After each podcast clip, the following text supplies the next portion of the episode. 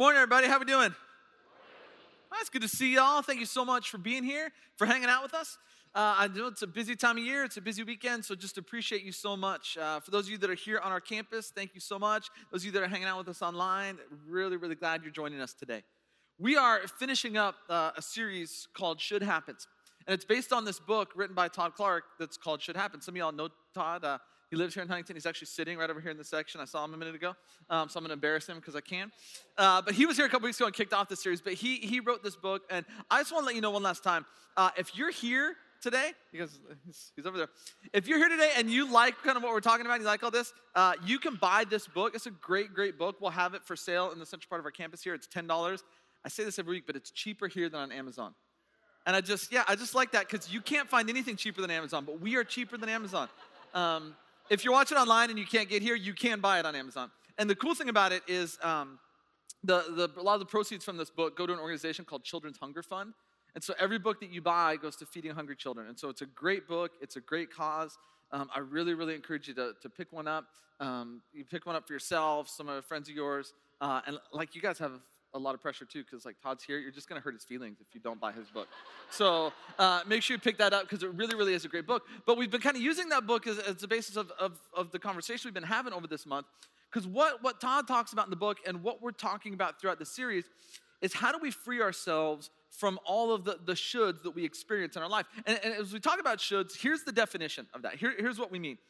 The shoulds are expectations that we place on ourselves others and god See, every single one of us in our life, we walk around and we deal with all of these different expectations. Again, some of them are expectations we put on ourselves, things that we feel like, I should do this, I should do that. Sometimes we feel them from other people.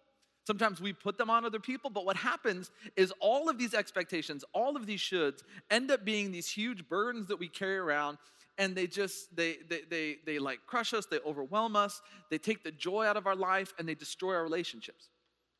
And so, what we've been talking about is how do we free ourselves of all of these expectations? How do we free ourselves and others of all of these shoulds so that we can live the good, full life that God created us to live?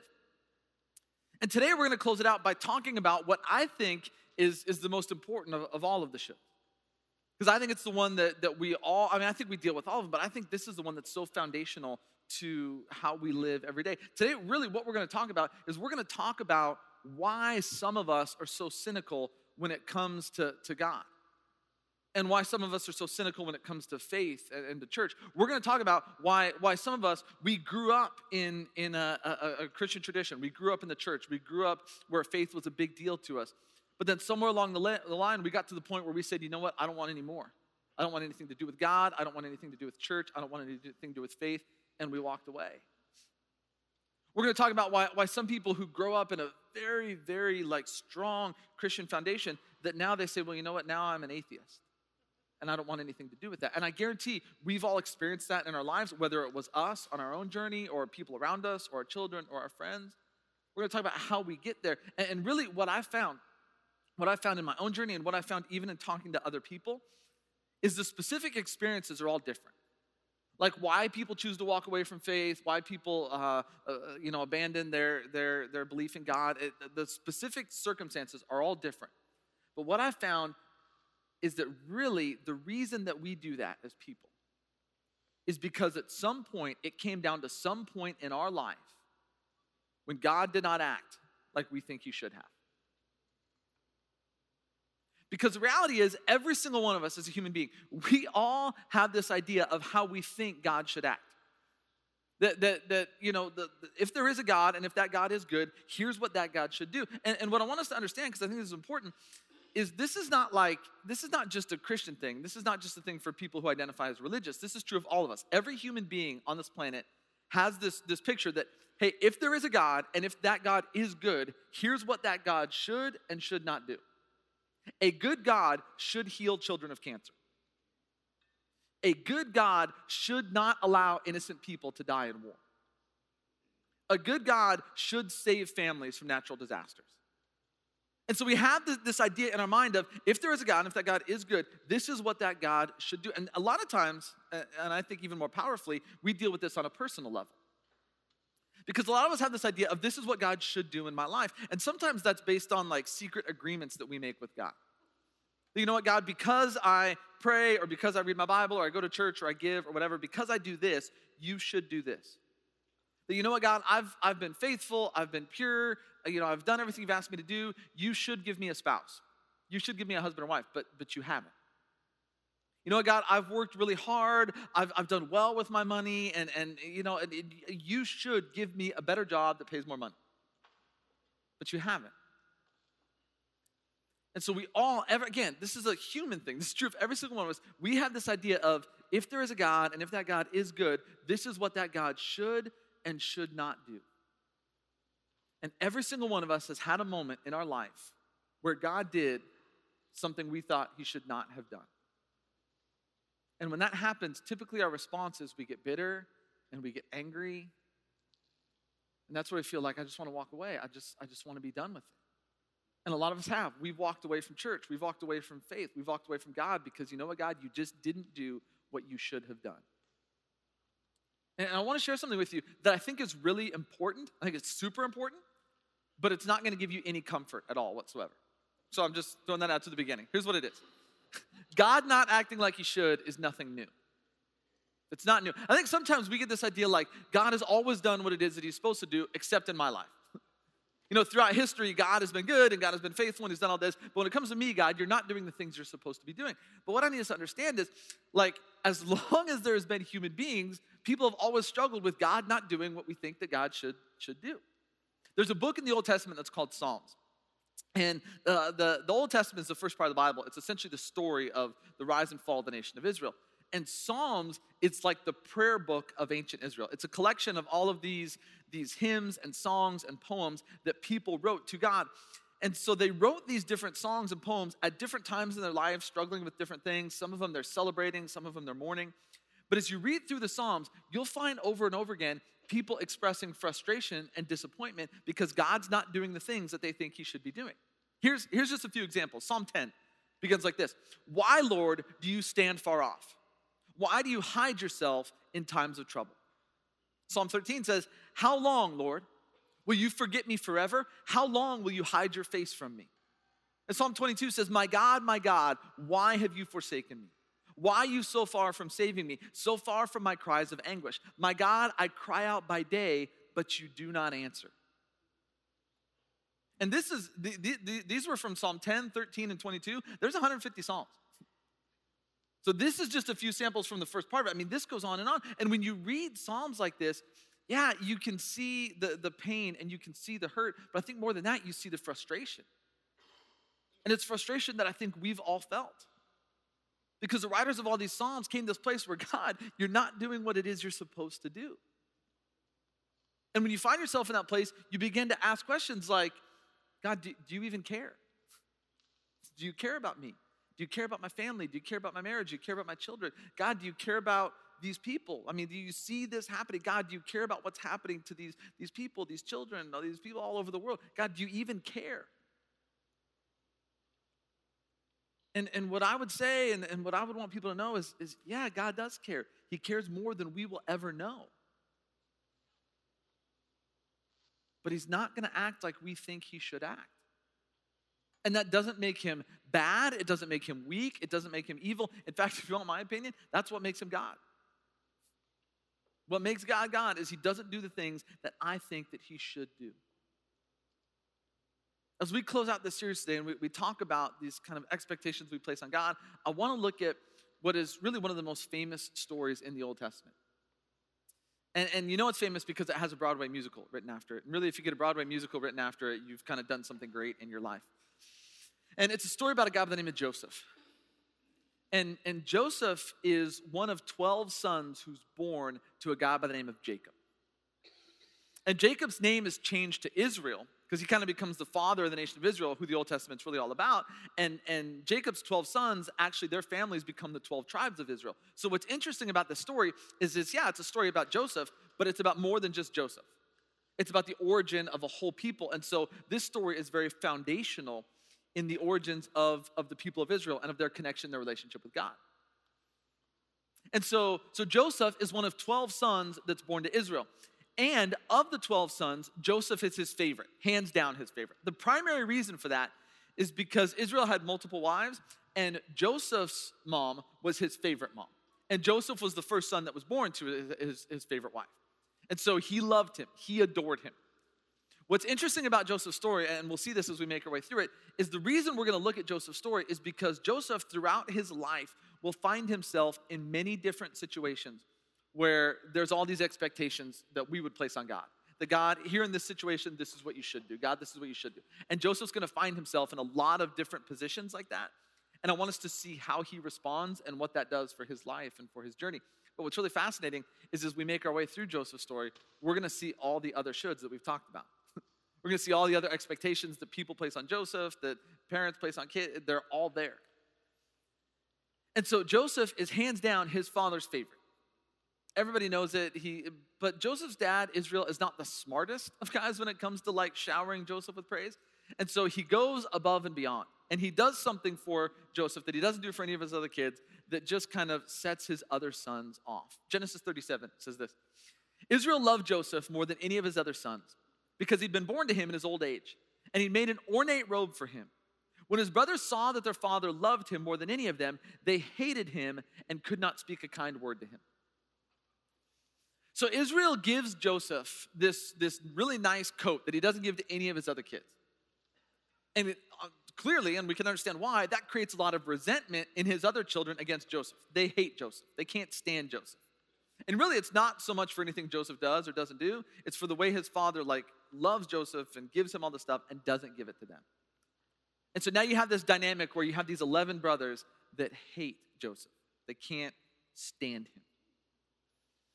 One day, the 11 brothers are off in the fields, and Israel tells Joseph, he says, Hey, why don't you go check on your brothers, see what they're up to, come back and give me a report? And Joseph says, Okay. So Joseph goes out to check on his brothers. His brothers see him coming a long way off, and they say, This is our chance. Dad's not here to protect them. So when Joseph comes up, they attack him, they beat him up, they drop him in a pit, they eventually sell him into slavery, and then they go back home and say, Sorry, Dad, your favorite son is dead. And so this is something that impacts not just, just Joseph, but it impacts their father. And, and, and it's really kind of this whole messed up thing. Now, what's interesting to me about this is like, I'm not going to say that Joseph is perfect. He's not. If you read the first part of Joseph's story, he's a fairly arrogant young guy. He just is. The way he talks to his brothers, he probably shouldn't talk to them that way. But at the same time, I have trouble faulting Joseph with that because a lot of that rests on his dad. You know, if your whole life you're just told you're great, you're great, you're great, you're better than everyone else, that's kind of how you start to act. And that's why people go on American Idol and they sing terribly and, and they're like, but my mom always said I was so good, I was the best singer ever. It's like, well, yeah, your mom lied to you. So, like, in some ways, I don't put that on Joseph. But yeah, Joseph's not perfect. He is a little arrogant, he's a little cocky, but there's nothing, nothing that Joseph does in his life that deserves him getting beat up, thrown in a pit, and sold into slavery, and now completely separated from his father. Like, there's nothing that he does to deserve that. So now Joseph's brothers go home. They think, great, we got rid of him. Joseph's dad's a wreck. Joseph, meanwhile, gets taken down to Egypt, where he's sold to a guy by the name of Potiphar. And Potiphar is a fairly wealthy, influential, powerful guy in Egypt. And Joseph is now working in Potiphar's house as a slave. Now, again, this is a point where a lot of us, we would get bitter and we would get angry because we'd think, I, I don't deserve to be here. I didn't do anything wrong. But Joseph doesn't do that. In Potiphar's house, Joseph starts working and he works really hard. And, and he earns a lot of respect and he keeps getting promoted and promoted until eventually Joseph becomes like the main servant in the whole house. And he's kind of running everything. And he has this really good relationship with his boss, really good relationship with all these people in the house. Things are going as well for Joseph as they can be when he's in Potiphar's house. And then this is when everything kind of starts to, to, to get really tricky. Genesis 39 says this Now Joseph was well built and handsome. And after a while, his master's wife took notice of Joseph and said, Come to bed with me. But he refused. So Joseph, what we know of Joseph is that he's a looker. He would have been on, you know, People Magazine's handsomest man alive, or whatever that, you know, most beautiful man, whatever that thing is. He's a good-looking guy. And while we don't know much about Potiphar's wife, the fact that Potiphar's wealthy, the fact that he's influential, means that his wife is probably beautiful. Mean, he would have had his choice of any one of a number of women, so the wife that he picks is probably beautiful. So this is a very attractive woman, and she's like pretty straightforward with him. Come sleep with me. Let's do this. You and me right here, right now. Now, this would be hard for any guy to resist. But then put yourself in Joseph's shoes where, you know, everything's gone wrong in your life. Your life is kind of falling apart. A lot of us in Joseph's shoes be like, well, at least I get something good out of it. like I may be a slave, but hey, at least I get to, you know, sleep with this really hot girl. But he refuses. He refuses. And Joseph says, no, I'm, I'm not going to do it. And at one point, he, he kind of says, he does say, you know, I can't do it because it's not fair to my master. But what's, what's really interesting to me is ultimately the reason Joseph gives. You know why I can't sleep with you? Here's what he says how then could I do such a wicked thing and sin against God? I can't sleep with you because this is not a decision that would honor God. Really, Joseph? The God that allowed you to get beat up and thrown into a pit and sold into slavery? You're going to live your life to honor the God that allowed that to happen to you. All right, good for you, I guess. So Joseph says, I, I can't do that. That's not a decision that would honor God. And I'm going to try to honor God with all of my decisions. And so he refuses. Now she keeps pursuing him, she keeps coming at him. Sleep with me, sleep with me. He says, No, no, no. And then there's this crazy story where one day she grabs him and literally tries to like force it, like, we're to make this happen. Joseph just freaks out and runs out of the house and she rips his clothes off. So he runs out of the house completely naked.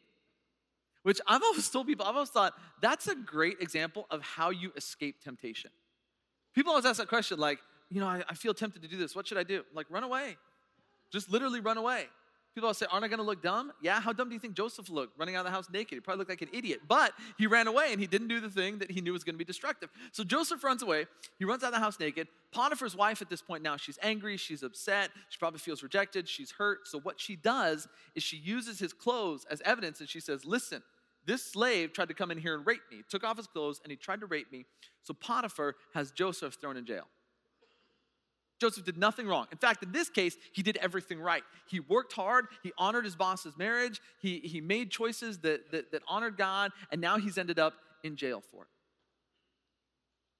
And now he's rotting away in jail, and then in jail, in Genesis 39, there's this verse. But while Joseph was there in the prison, the Lord was with him he showed him kindness and granted him favor. That's cute, isn't it? He's in jail and God was with him and granted him favor. That's really nice. But you know, God, you know when I would have preferred you be with me and grant me favor? I don't know, before my brothers beat me up and sold me into slavery? Would have been really nice, would have been super nice for your favor and your blessing to hit me at that point. Or even if that happened, would have been really nice for your favor and your blessing to hit me, I don't know, before I stood up for my boss's marriage and then got falsely accused of rape and thrown in jail. I would have really appreciated your favor and your blessing before this moment. But, and I guess now that I'm rotting away in jail for doing nothing wrong, I guess it's, it's better than never. And so Joseph's in jail, and, and we're told that he earns the respect of all of the guards. That there's something about Joseph, the way Joseph lives, there's something about the way that Joseph interacts with other people, there's something about his outlook, his perspective, that, that even there in prison, people begin to admire him. And he doesn't get bitter and he doesn't get angry and he just keeps trying to move forward. It turns out that Joseph has this ability, this talent of interpreting dreams. And at one point, there's a couple of servants, servants who work directly for Pharaoh. Pharaoh is the most powerful man in Egypt. Pharaoh is the king of Egypt. And really, at this time, Pharaoh is not just the most powerful person in Egypt, he's the most powerful person in the world. So Pharaoh has a couple of his direct servants thrown in jail and they have dreams. And Joseph is able to interpret their dreams and tell them what they mean. Well, one of those servants is a, is a cupbearer, which means he like literally gives Pharaoh his drink. One of those servants ends up getting out of jail and is going to go back to work for Pharaoh. And as he's getting out of jail, Joseph tells him, he says, "Hey, would you do me a favor? Would you just would you just put in a good word for me? You know, I'm down here, I'm rotting away in jail. I helped you out. When you get out, can you put in a good word for me, and maybe I can get out of here?" And his his friend, his fellow inmate there tells him, he's like, "Yeah, I will." dude, I'll totally remember you. I'll put in a good word for you. I will help you get out of there. But he doesn't. This to me is one of the most heartbreaking verses in all of Joseph's story. The chief cupbearer, however, did not remember Joseph, he forgot him. You ever been forgotten? You ever been betrayed? Ignored, pushed away, stabbed in the back, stabbed in the front? It sucks, doesn't it? See, this is the moment where, for a lot of us, like bitterness and anger and resentment begins to kick in because we just think this should not be happening. especially in Joseph's shoes. Like, I, I did nothing wrong, I did everything right. This should not be happening. Bitterness and anger start to take over because of all of these these shoulds. And when you look back at Joseph's life, here's the crazy thing. Look back at Joseph's life. Here's what you see in Joseph's life. His family didn't act like they should, his boss didn't act like he should, and his friends didn't act like they should.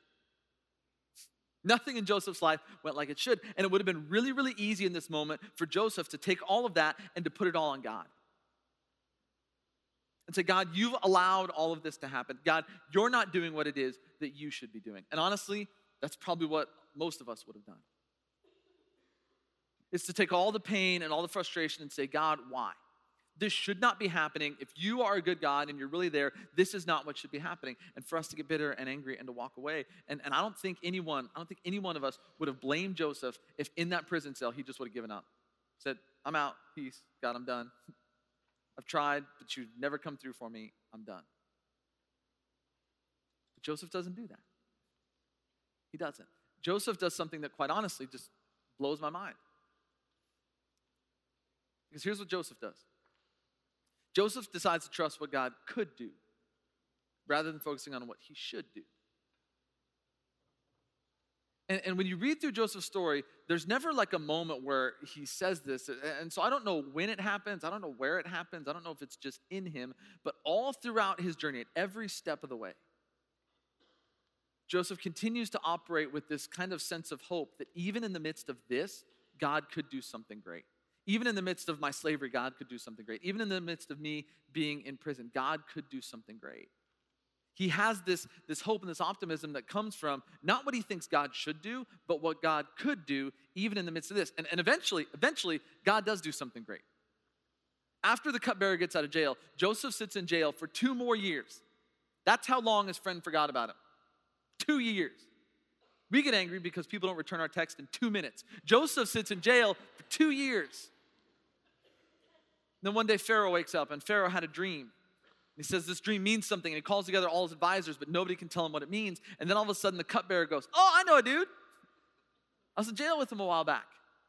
So Joseph is brought before Pharaoh, and Pharaoh tells him his dream, and, and Joseph interprets the dream. And Joseph says, Yeah, here's what it means there's a big famine coming.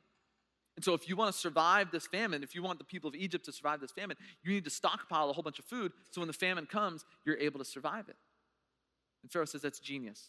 And to do that, it's going to take somebody to put in charge of it. And I, I know just, just who to put in charge of it Joseph, that's you. So here's what Pharaoh does. So Pharaoh said to Joseph, I hereby put you in charge of the whole land of Egypt. Then Pharaoh took a signet ring from his finger and put it on Joseph's finger. He dressed him in robes of fine linen and put a gold chain around his neck. He had him ride in a chariot as a second in command, and people shouted before him, Make way! Thus he put him in charge of the whole land of Egypt. Joseph then is taken out of jail and he's promoted to really not just the second most powerful person in Egypt, the second most powerful person in the world. And ultimately, what Joseph does is he saves thousands of people in Egypt. And he saves really more than just Egypt, he saves the whole surrounding area. And what's crazier is ultimately Joseph saves his family.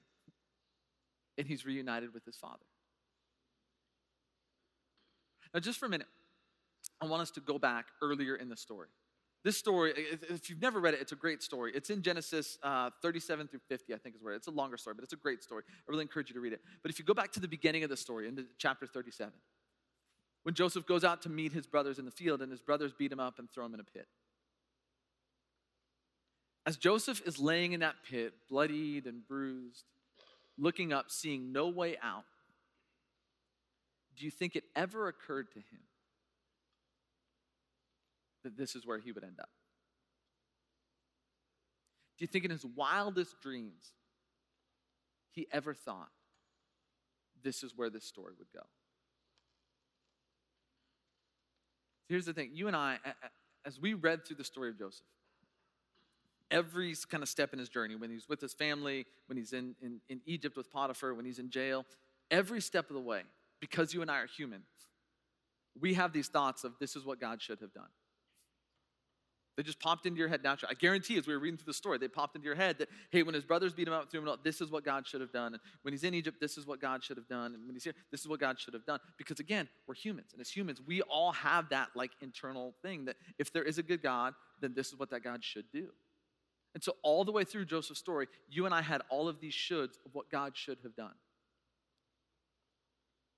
But now, let me ask you this question Did any of your shoulds end up with Joseph being the second most powerful person in the world, saving thousands of people, and being reunited with his father? No. It didn't. See, I get, I get how when, when you find yourself at the bottom of a pit and you look up like Joseph does, you can't see a way out. That's how some of us are feeling right now. Some of us feel like we're in the bottom of that pit. I, and I've been there, and every single one of us has been there, and every single one of us will be there in the future. And when you find yourself in that situation, you can't see any way out. You can't imagine anywhere out. It, it doesn't occur to you that there could ever be something great. And that's why it's in those moments when we're in the bottom of the pit, that's when we want to give up. That's when we want to walk away. That's when we say, you know what, it's easier without this. And here's the thing you can do that if you want to. A whole bunch of people have. In that moment, you can give up and you can walk away and you can say, you know what, God, I'm done with you. You're not doing what it is you should do, so I'm out of here. You can do that. But here's the thing if you do that, you will miss out on the great future that God has for you. that even if we can't see it, even if we can't see it, God is leading us somewhere good. You know what's crazy about Joseph's story? You know how long it takes him really to get like from the pit to, to number two in command? It's like 14 years. 14 years. See, part of our problem is we expect God to do things immediately It takes 14 years for Joseph to go one through the other. And, and, I'm sure there was, there was parts along the way where Joseph couldn't see, and there's parts along the way where Joseph doubted. And I, I can about guarantee you he had that temptation to, to just give up and walk away, but he never did. Because Joseph kept holding on to, yeah, but even in this, God could do something great. And if you choose to just cash it in and walk away, then you're going to be walking away from the great plans that God has for you, that He's leading you toward. See, the truth is, God has never acted like he should, and he's never going to. And that doesn't make him bad, it doesn't make him weak, it doesn't make him evil, it makes him God. And if you and I try to live our relationship with God based on what we think He should do, we're gonna have, we're gonna be in for a lot of frustration. Really, I would argue if you live any relationship in your life based on all of these different things that people should do, you're gonna be super disappointed and frustrated because no one's ever gonna do what you think they should do, let alone God. If you want to live a full life, I mean, Jesus said at one point, I came so you could have life and have it to the full. If you want to have the full life that God created you to live, if you want to live a life that's full of vibrant, life giving faith, then here's what we need to do. We need to choose to trust what God could do rather than focus on what He should do. And I get like that, that shift from should to could, it's just one letter. That's to see, right? But it's difficult and it will make all the difference in the world.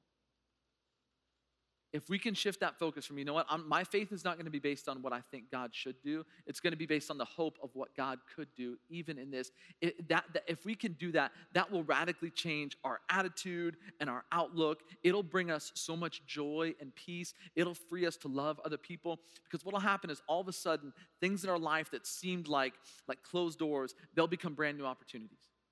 And things that were dead end will, will become new beginnings, and bitterness will, will become joy. Really, this is what we've been talking about through this whole series. This is what the whole book is based about. It's about letting go of what we think should happen and embracing what could happen. That even in this, God could do something great. A couple members of the, the band are going to come out here and they're, they're going to sing a song. It's a great song. And as they sing it, it's a song that you, you may have heard of before. And we're going to put the lyrics up on the screens around here. And as they sing the song, what I want you to do is I want you to sit there and I want you just to listen. You can either listen to the words as they sing them, you can read along with them, but I just want you to listen. This is a song that talks all about letting go. It talks all about surrendering. And that's, that's really what's at the heart of, of what we're talking about today. Is that faith, faith ultimately isn't defined by what we hold on to, it's defined by what we let go of. And making that transition from should to could is about letting go and trusting that, you know what, God, I'm going to trust that even though I may be in a pit and I can't see anywhere out, or God, I have no idea where this is going, I'm going to trust that you're going to do something great even in this. So I want you to just listen to the words of this song. And as you're listening to the words of this song, if you find yourself in this place where just deep inside you have this desire that says, Yeah, you know what? I want to let go. I want to surrender. If you find that desire deep within you, I, I want to challenge you to just open your hands. Because it's like such a simple thing, but at the same time, it's profound. Because opening our hands is, is really a symbol of us releasing, saying, Okay, I've been holding on to all of these shoulds, God. I've been holding on to all these expectations. But if you find yourself saying, you know what, I want to release this, then just open your hands. Before they sing, I, I want to read to you Psalm 13. I read the opening verse of Psalm 13 earlier. It was one of the ones that, that I read that talked about frustration.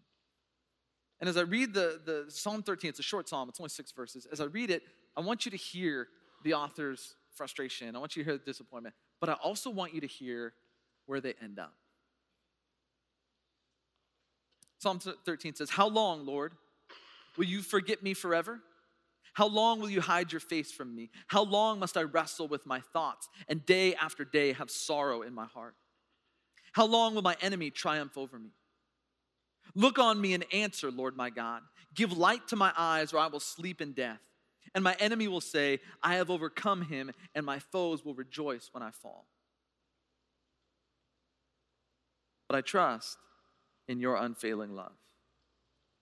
My heart rejoices in your salvation. I will sing the Lord's praise, for he has been good to me.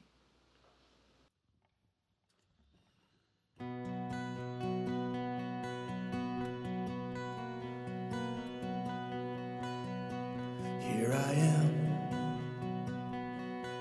with all my intentions with all my obsessions, I wanna lay them all down your hands.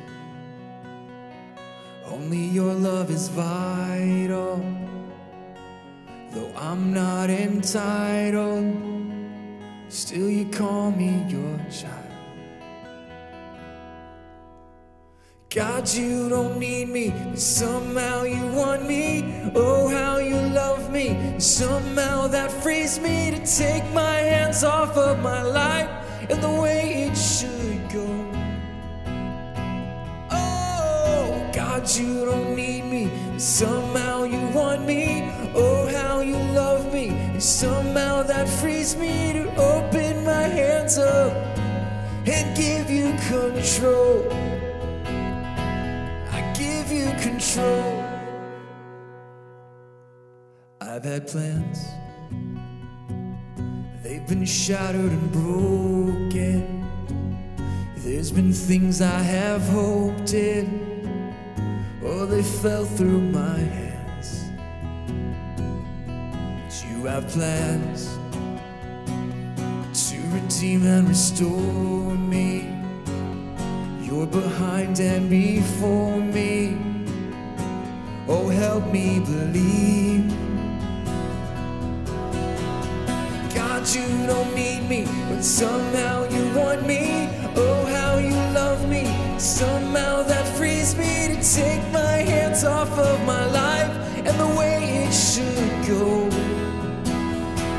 Oh, God, you don't need me, but somehow you want me.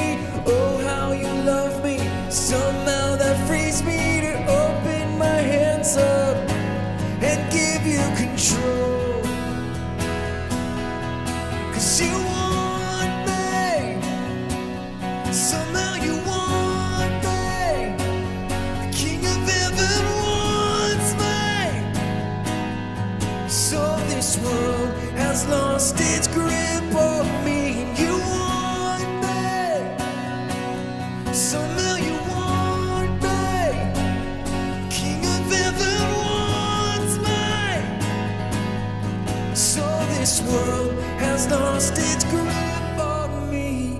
God, you don't need me, but somehow you want me. Oh, how you love me. And somehow that frees me to take my hands off of my life and the way it should go.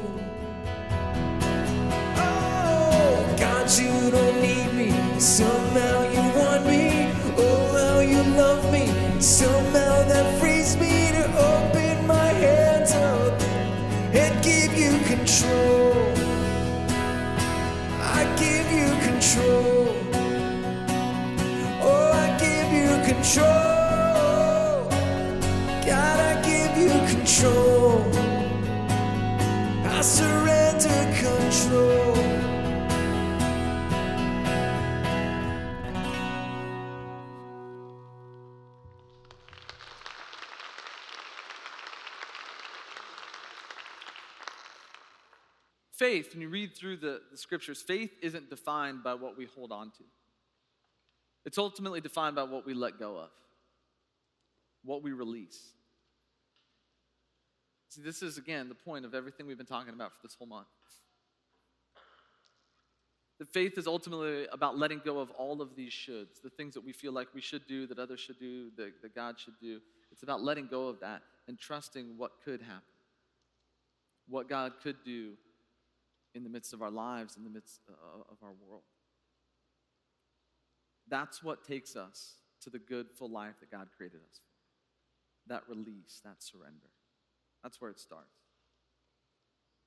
I want to thank you for, for being here, for hanging out with us. In a, in a second, I'm, I'm going to close this in prayer. But I want you to know that when we're done here in a second, if you would like to pray with someone, we'll have some people down front, right over here, and they'll have these little name tags on. And so if you want to come down front, we have people, we'd love to just pray with you. Maybe you got something going on, maybe something's heavy. eh, Come down here, we'd love to pray with you. Also, if you're, you're newer, if you have questions, we have a, a room on the other side of our campus called the Hub. If you go out these doors and make your way down the main part of our campus, you'll see it. There's signs that say Hub. We have staff and volunteers. We'd love to talk with you more. If, you're, if it's your first time, we have a gift we'd love to give you just for, for being here. So please go in there. We'd love to answer any questions, connect with you, talk to you more. Maybe you have questions about stuff, stuff we, we talked about here today. Please, please go down there. Um, next week, we're excited. We're going to start a new series called Love Story. We're going to look at this incredible, dynamic, weird, bizarre love story in the Old Testament. So it's going to be a lot of fun. Looking forward to that. But let me go ahead and uh, close this all out in, in prayer today.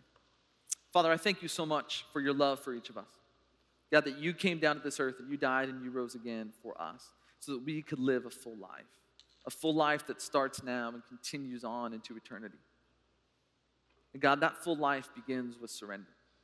It begins by letting go, by letting go of all of the shoulds, the shoulds that we have on ourselves, on each other, but God, I would say most importantly, the shoulds that we place on you.